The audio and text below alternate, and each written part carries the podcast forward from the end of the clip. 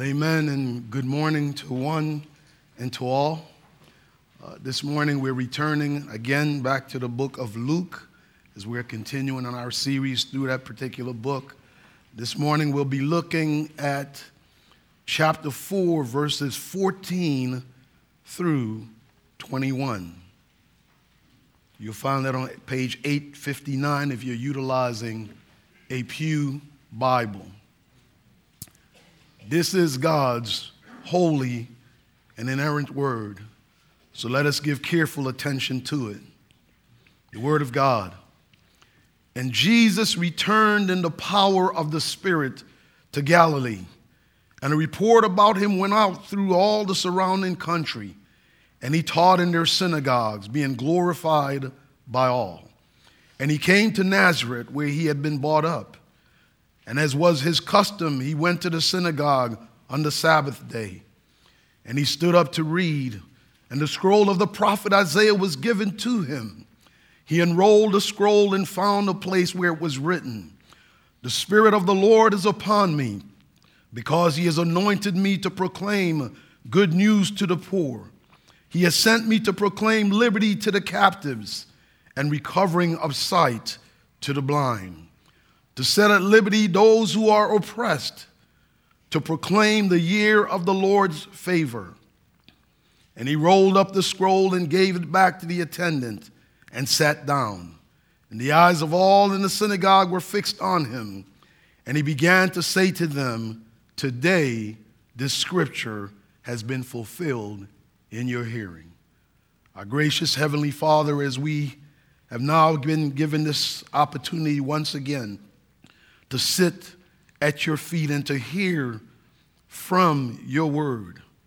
We pray that you would again open our ears and our eyes and illumine them so that we might be able to grasp all that you would have us to know, all those things that would move us towards being molded and shaped in the image of our Lord and Savior for your purposes and for your glory. Magnify our Lord in our eyes even now and cause us to see him as he is, high and exalted, high and lifted up. And we pray these things in Jesus' name. Amen. Brothers and sisters, as I read this text, and as often is the case, I was reminded of a, a certain place and time. There, each day was bright a bright and beautiful sunny day. Everywhere you looked, as far as the eye could see, there was one stunning scenario after another.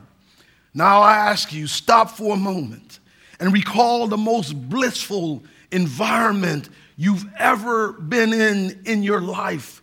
Maybe a sunset in the Grand Canyon, bliss by the Niagara Falls, I know for me, it was when I was in the Navy on a ship heading to the coast of Morocco, Africa, and it was sunset, and it was just so beautiful, the sky, and the water was just so calm, and flying fish were coming out the sea, and dolphins, and it was just mind blowing to me.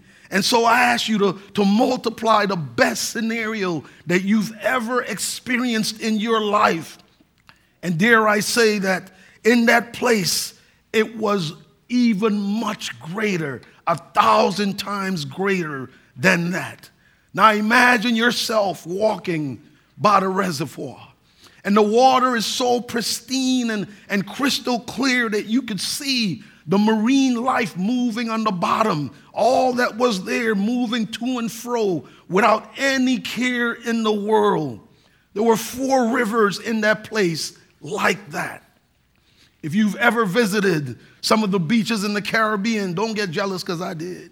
There, then you've caught a glimpse of, of what I'm speaking of here. In that place now, also laid the purest gold and precious stones that anyone could have ever laid eyes on. All of that. But I tell you, that paled in comparison to the relationships that the folks in that place had. For you see, they had total and free access to the one who created all things I mentioned, all the things that I mentioned. And he called them he did very good. And friends, let me tell you, when God calls something very good, it is not the same way it's used in our vernacular today. Very good is beyond awesome, beyond perfect, beyond all because it's the God of creation himself who did all things good for his glory. And they were in perfect communion with this God, the folks were, and in perfect communion with each other able to hear from Him, from God clearly, without any negative imposition or hindrances. None whatsoever. The folks we were able to speak to, they were able in their relationships to speak clearly without, again, any hindrance as they spoke to one another. Can we make that same claim today? Today we hear things like, Men think with one side of the brain and women think with the other, and they, they, and shall meet, and, and so on and so forth. Familiar breakdowns, no perfect communion with this God.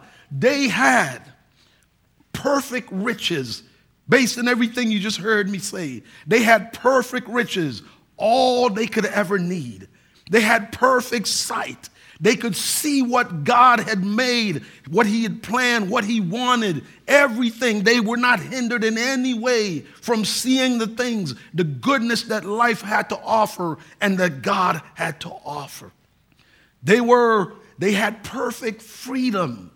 Think about that. This earth is the same earth. They could roam wherever they wanted. They could fix, do, build, go out and have dominion, subdue whoever they wanted. All they were stopped from doing, restricted from doing, is one little tree. One little tree.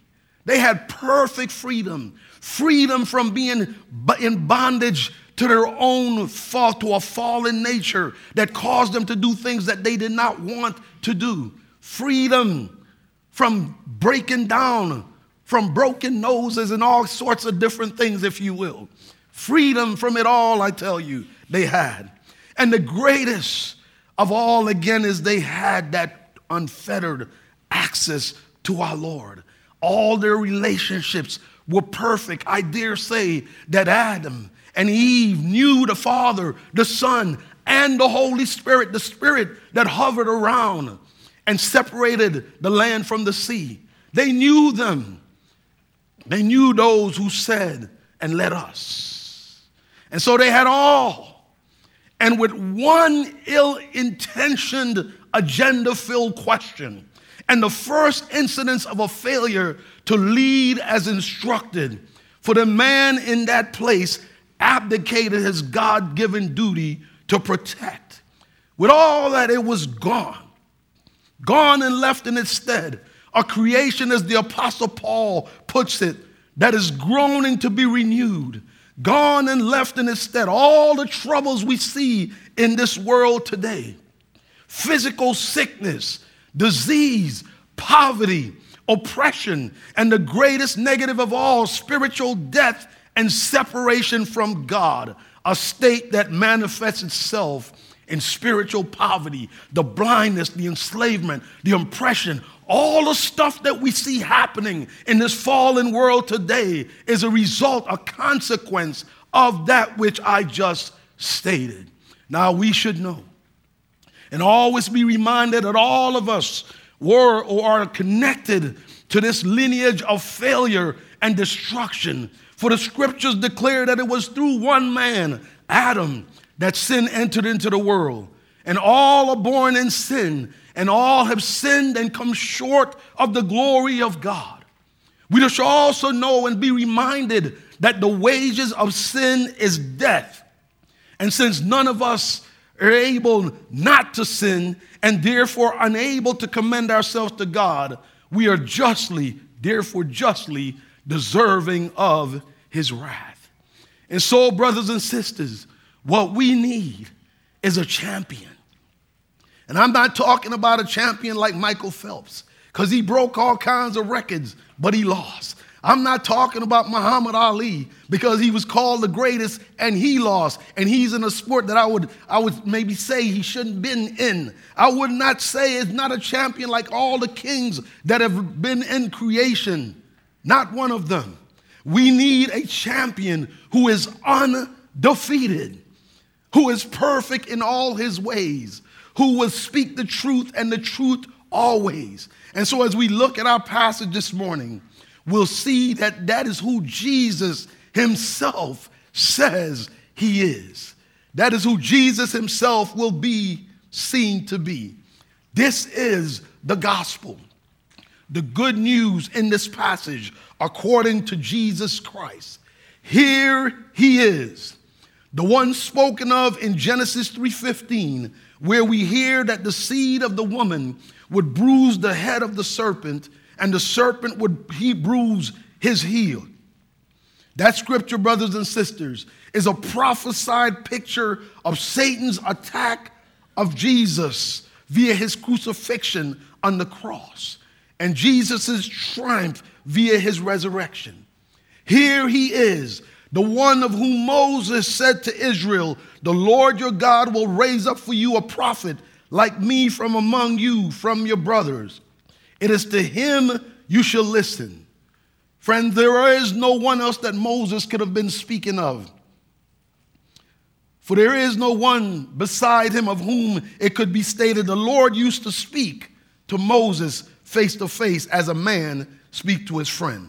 The Lord himself bore witness to that fact in Exodus 33 11 concerning himself, where we hear, With him I speak mouth to mouth, clearly and not in riddles, and he beholds the form of the Lord. That was Moses. And so Moses said that one would come like unto him. And so here he is introduced in this passage to you.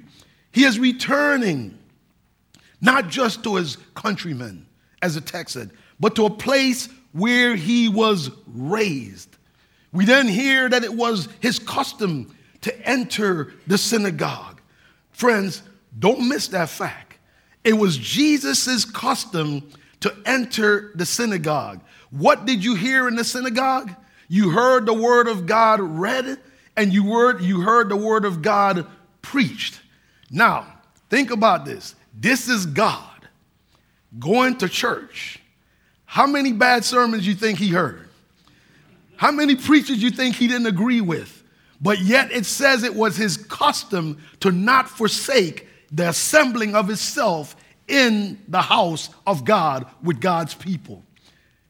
Why am I talking about this or stating this?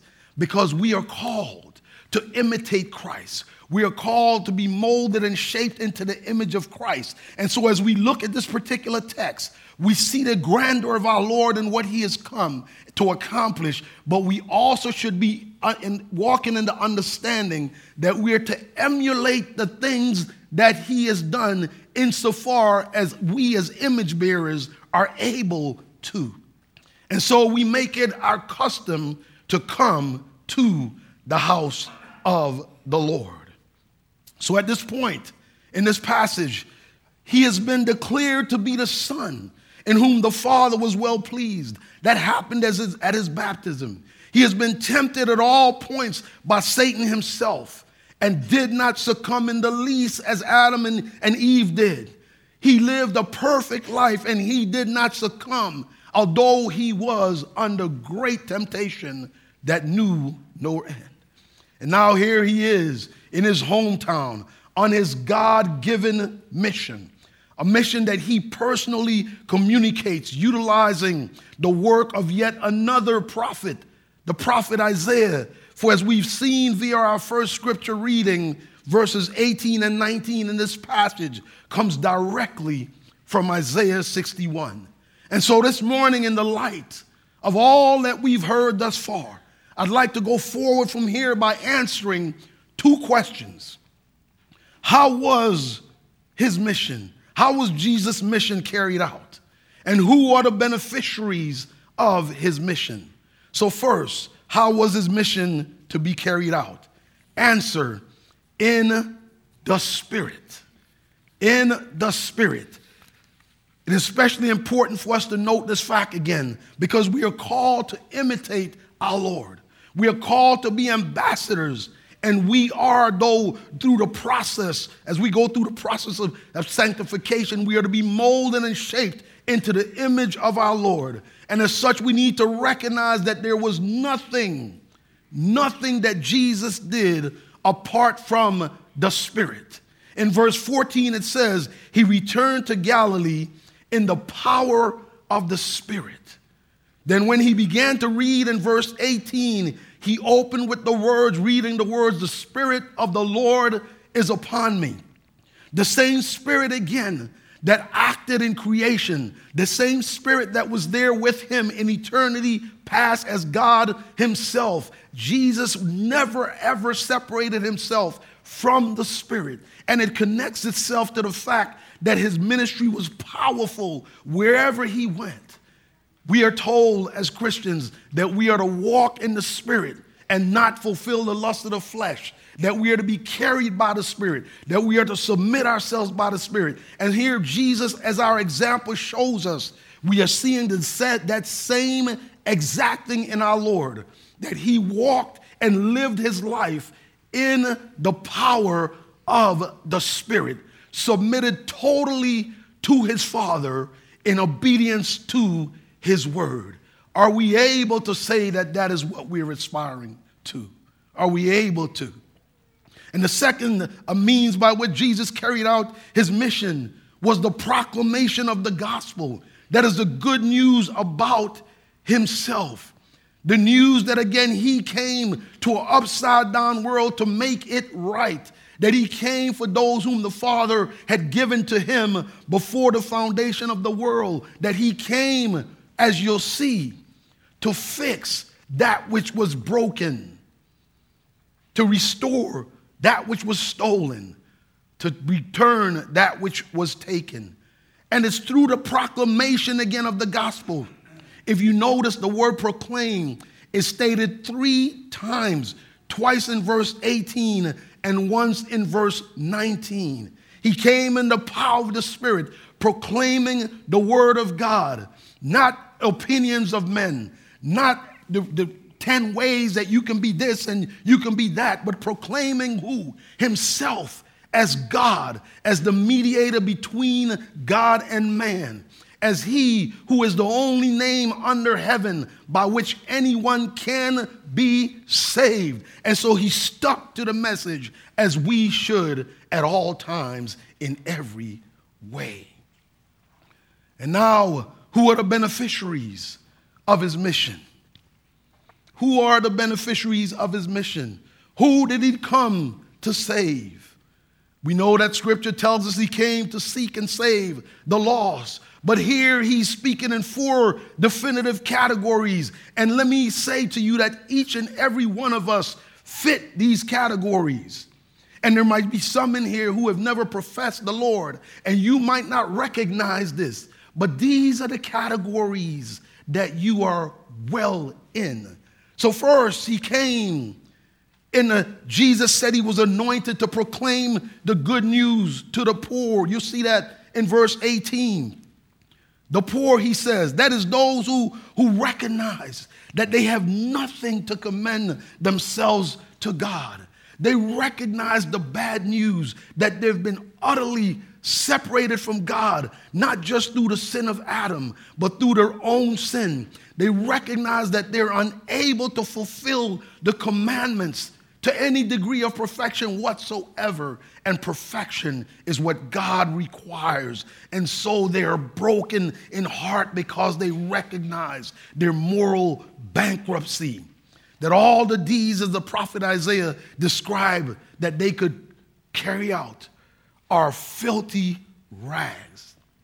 Jesus was letting them, us, know in his own words that a true and living hope was before them.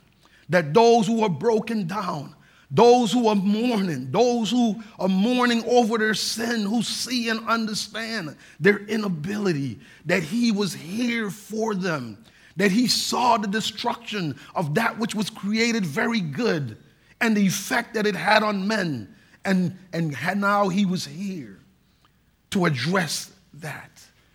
I think of Luke 18, where you have the Pharisee who came before God and he's bragging about he's not like other men and how he's giving tithes and, and he's puffing up his chest and doing all things. And then the publican is on the other side and his head is down and he's saying, Oh, woe is me. And Jesus said, I tell you, it is that man. It is that man that is justified in the eyes of the Lord, the poor in spirit. The second thing he said was he was anointed to proclaim liberty to the captives. Friends, the lost believe that they are free.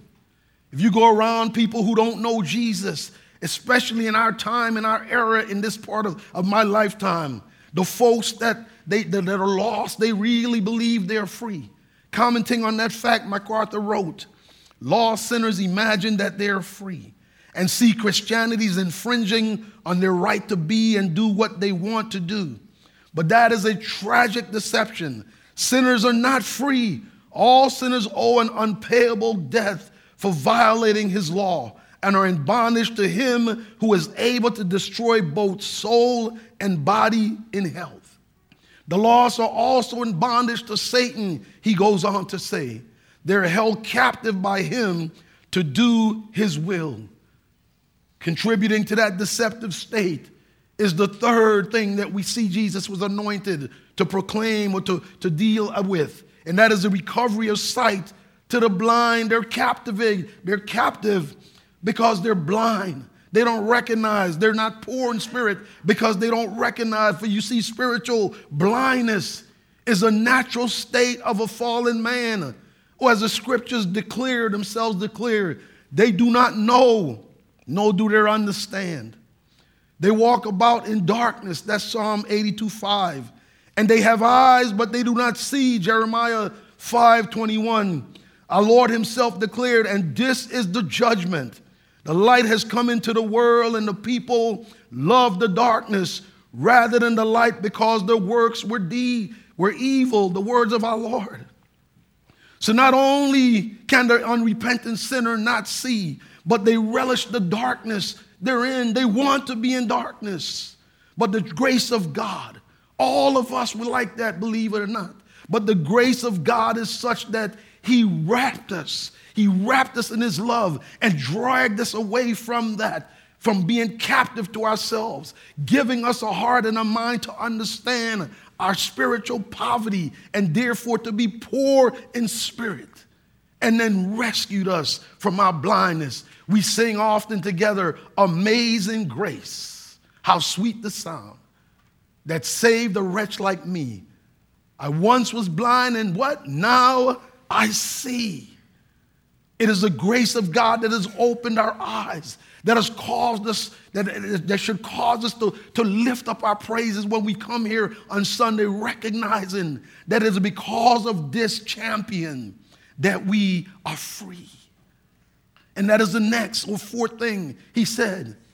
He said he was anointed to free those who were oppressed. That is, those who are spiritually oppressed, those who are overwhelmed also by life's painful circumstance. Man, I could stop right here and tell you all kinds of painful circumstances around us. As a pastor, you don't have any, any, any choice but to know of painful circumstances. You don't have any choice but to be painfully aware of how much people need Jesus and neglect them. We, all of us, do the same thing.